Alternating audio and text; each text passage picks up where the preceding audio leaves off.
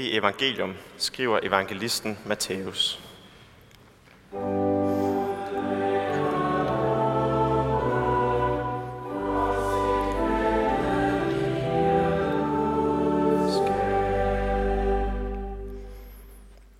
Men hvad mener I? En mand havde to sønner.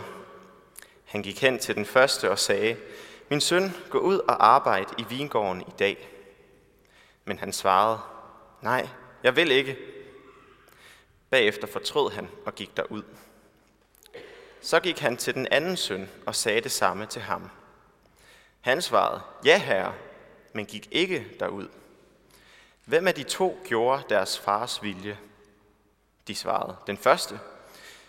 Jesus sagde til dem, Sandelig siger jeg jer, tollere og skøger skal gå ind i Guds rige før jer.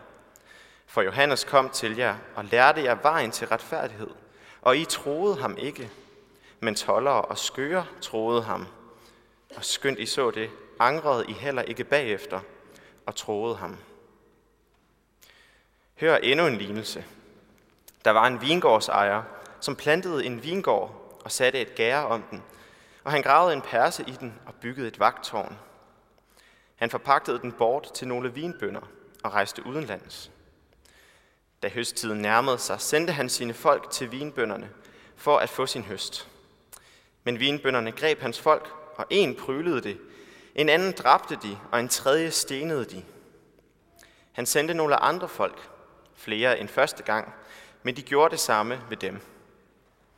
Til sidst sendte han sin søn til dem, for han tænkte, de vil undse sig for min søn.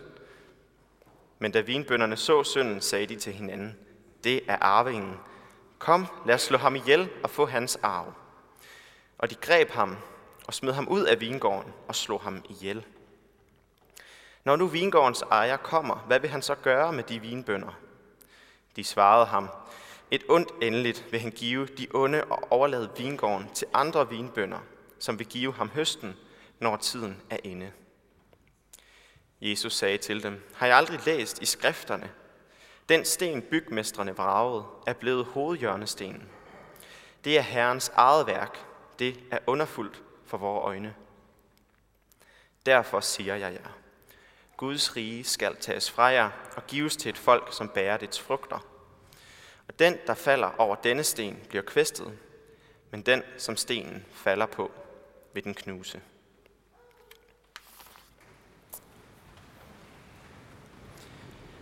Ja, jeg er ikke jeres præst. Jeg ved godt, at de næsten ser lige så ung ud, som jeg gør. Men det er jeg altså ikke. Til gengæld så er jeg en, der er sat i det her liv, og som prøver at finde ud af det, ligesom I er. Så lad os være samlet om det i dag, og glæde os over, hvad Gud har at sige til os ind i det. I dag har vi læst to lignelser, og de omkringliggende vers fortæller os, at Jesus her retter sit budskab mod de religiøse ledere specifikt. Men jeg synes også, at de her lignelser siger utrolig meget sandt om, hvad Bibelen ellers siger om menneskets forhold over for Gud. Så lad os kigge på det sammen. Både teksten fra Esajas og den anden lignelse, vi her har hørt, har næsten ord for ord den samme start. Begge beskriver en vingårdsejer, der skaber en gård med de perfekte vækstbetingelser – der bliver sat vers af til at beskrive, hvor omhyggelig han er med arbejdet. Men i begge tekster går der noget galt. I Esajas er det dronen, som ikke bærer den frugt, den skal. I Matthæus er det vinbønderne, der misbruger deres forpagteransvar over gården. Dette motiv afspejler, hvordan Gud har skabt verden som et godt sted, med alle de rigtige betingelser for at verden og mennesker kunne blomstre og trives. At han har givet os et forpagteransvar til at passe på den verden og skabe smukke ting ud af den. Men også hvordan vi er kommet til kort i den opgave. Hvordan vi har misbrugt vores forpagterrolle og skabt vildruer af Guds gode vingård. Hvordan ved vi, at det motiv, teksten her taler om, er sandt? Det gør vi, for hver gang vi ser krig, had mellem mennesker, lidelse, psykisk sygdom, almindelig sygdom, mærker vi dybt nede, at verden er skabt til noget bedre. Vi mærker, at det ikke er her, vi mennesker er skabt til at trives. Denne verden er skabt til at bære store, smukke vindruer, men vi ser mest af alt vildruer så kan vi spørge, er det ikke lidt dårligt af Gud, eller lad os sige, vingårdsejeren, bare at lade sin gård gå i fordav? Hvorfor griber han ikke ind? Men det er netop det, vi ser. I den anden lignelse her i Matthæus straffer Gud ikke vinbønderne for deres misbrug af deres ansvar. I stedet bliver han ved at sende folk ud, så de forhåbentlig bliver rørt af hans godmodighed og stopper magtmisbruget. Dette er symbolsk på, hvordan Gud igennem historien har sendt profeter ud til os mennesker, til hans udvalgte folk, Israel, som har fortalt dem, hvad Guds vilje var. Vi mennesker lyttede bare ikke. Israel blev ved med at gå den anden vej. Men den Gud, vi møder i Bibelen, er en Gud, der bliver ved med at række ud til et folk, der løber den anden vej. Få sider senere fra den tekst, vi har læst, siger Jesus, Jerusalem, Jerusalem, du som slår profeterne ihjel og stener dem, der er sendt til dig. Hvor ofte vil jeg ikke samle dine børn, som en høne samler sine kyllinger under vingerne. Men I ville ikke. Os mennesker vil ikke Gud. Men i stedet for at straffe os for det her konstante oprør, valgte Gud at sende sin egen søn, sig selv i kød og blod. Og så dræbte vi mennesker ham. Og hvis jeg skal være ærlig over for mig selv, var det ikke kun jøderne, der dræbte Guds søn. Det var også mig selv. Fordi for eksempel, når vi ser evangelisten Johannes, hvordan han beskriver til fangetagelsen af Jesus i Gethsemane have, fokuserer han ind på, at der både var jøder, jøder og romere, og endda en af Jesu egne disciple, som var med til at tage Jesus til fange. Da Gud blev menneske, var alle slags mennesker med til at dræbe ham. Bibelen fortæller os også, at Jesus døde for vores sønder, altså at han hang på det kors på grund af vores misbrug af vores forpagter ansvar. Når vi rammer ved siden af det mål, Gud har for vores liv, er vi med til at banke navlerne ind i Jesu blodige krop. Dem Jesus taler til i lignelsen ved godt, hvad resultatet må være. Jesus siger, når nu vingårdens ejer kommer, hvad vil han så gøre med de vinbønder? De svarede ham, et ondt endeligt vil han give de onde og overlade vingården til andre vinbønder, som vil give ham høsten, når tiden er inde. Men venner, det befriende her, og det heldige for os, er, at læser vi videre i Bibelen, ser vi, at Gud gennem den selv samme oprørske handling, som har fjernet os fra Gud, giver os vejen tilbage til ham. For da han sendte sin søn, i håbet om, at vi ville vende tilbage til ham, så dræbte vi ham. Men vi læser, at derigennem tog Gud selv den straf, der ventede os, så vi nu kan gå fri. Det onde endeligt, der ventede de oprørske vinbønder, lod han ramme sig selv. Og dermed har Gud fjernet alt, hvad vi kan have af skam og dårlig samvittighed.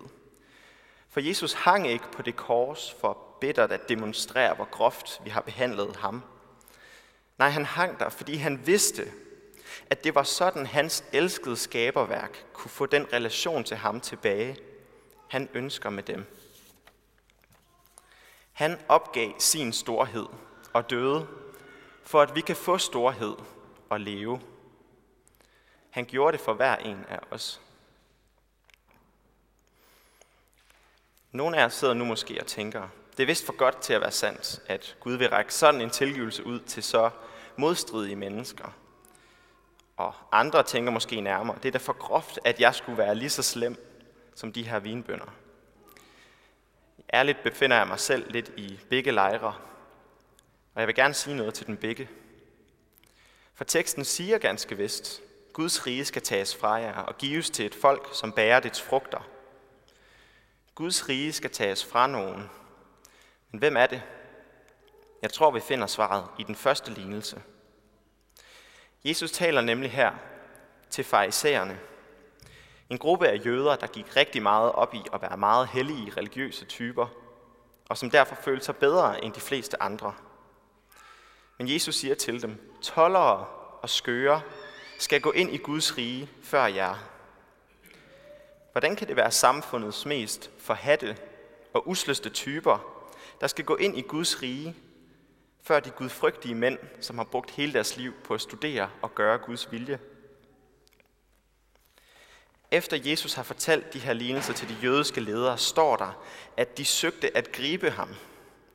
I stedet for at tage formaningen til sig, bliver farisæerne vrede på Jesus.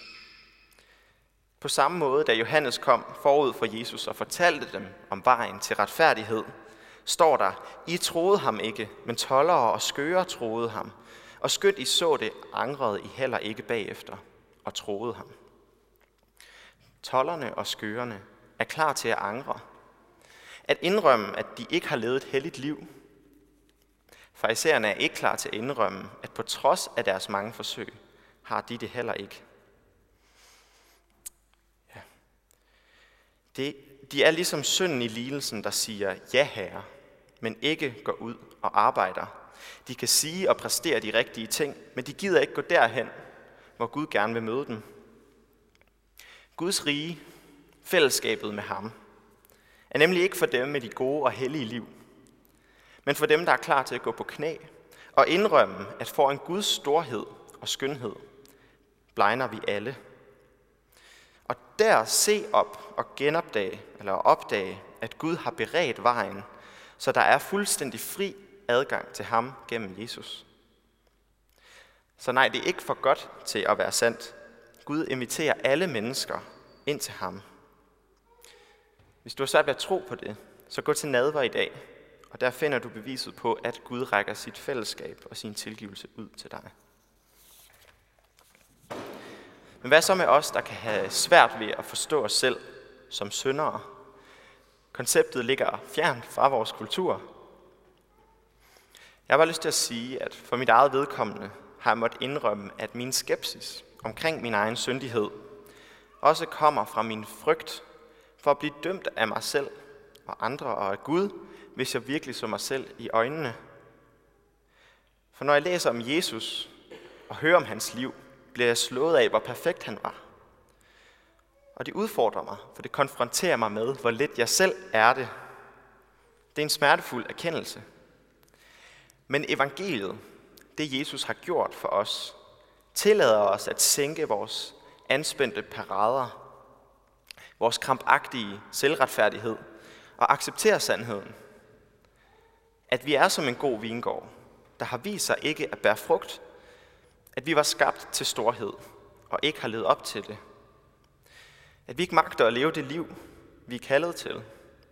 For nu ved vi, at den slags ikke er kriteriet for et godt, succesfuldt og meningsfuldt liv.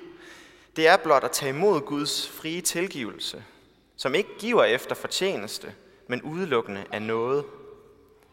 I vores anstrengte forsøg på at fastholde vores egen skyldfrihed, ender vi under dommen. For som Jesus siger i Johannes evangeliet, dette er dommen, at lyset er kommet til verden, og menneskene elskede mørket frem for lyset, fordi deres gerninger var onde. For enhver, som øver ondt, hader lyset og kommer ikke til lyset, for at hans gerninger ikke skal afsløres. Vi bliver ligesom jøderne, der hellere vil gribe Jesus og dræbe ham, end at lytte til hans formaning. Tager vi imod Guds frie tilgivelse, kan vi i midlertid frimodigt gå frem i lyset. For som Johannes senere skriver, den, der gør sandheden, kommer til lyset, for at det skal blive åbenbart, at hans gerninger er gjort i Gud.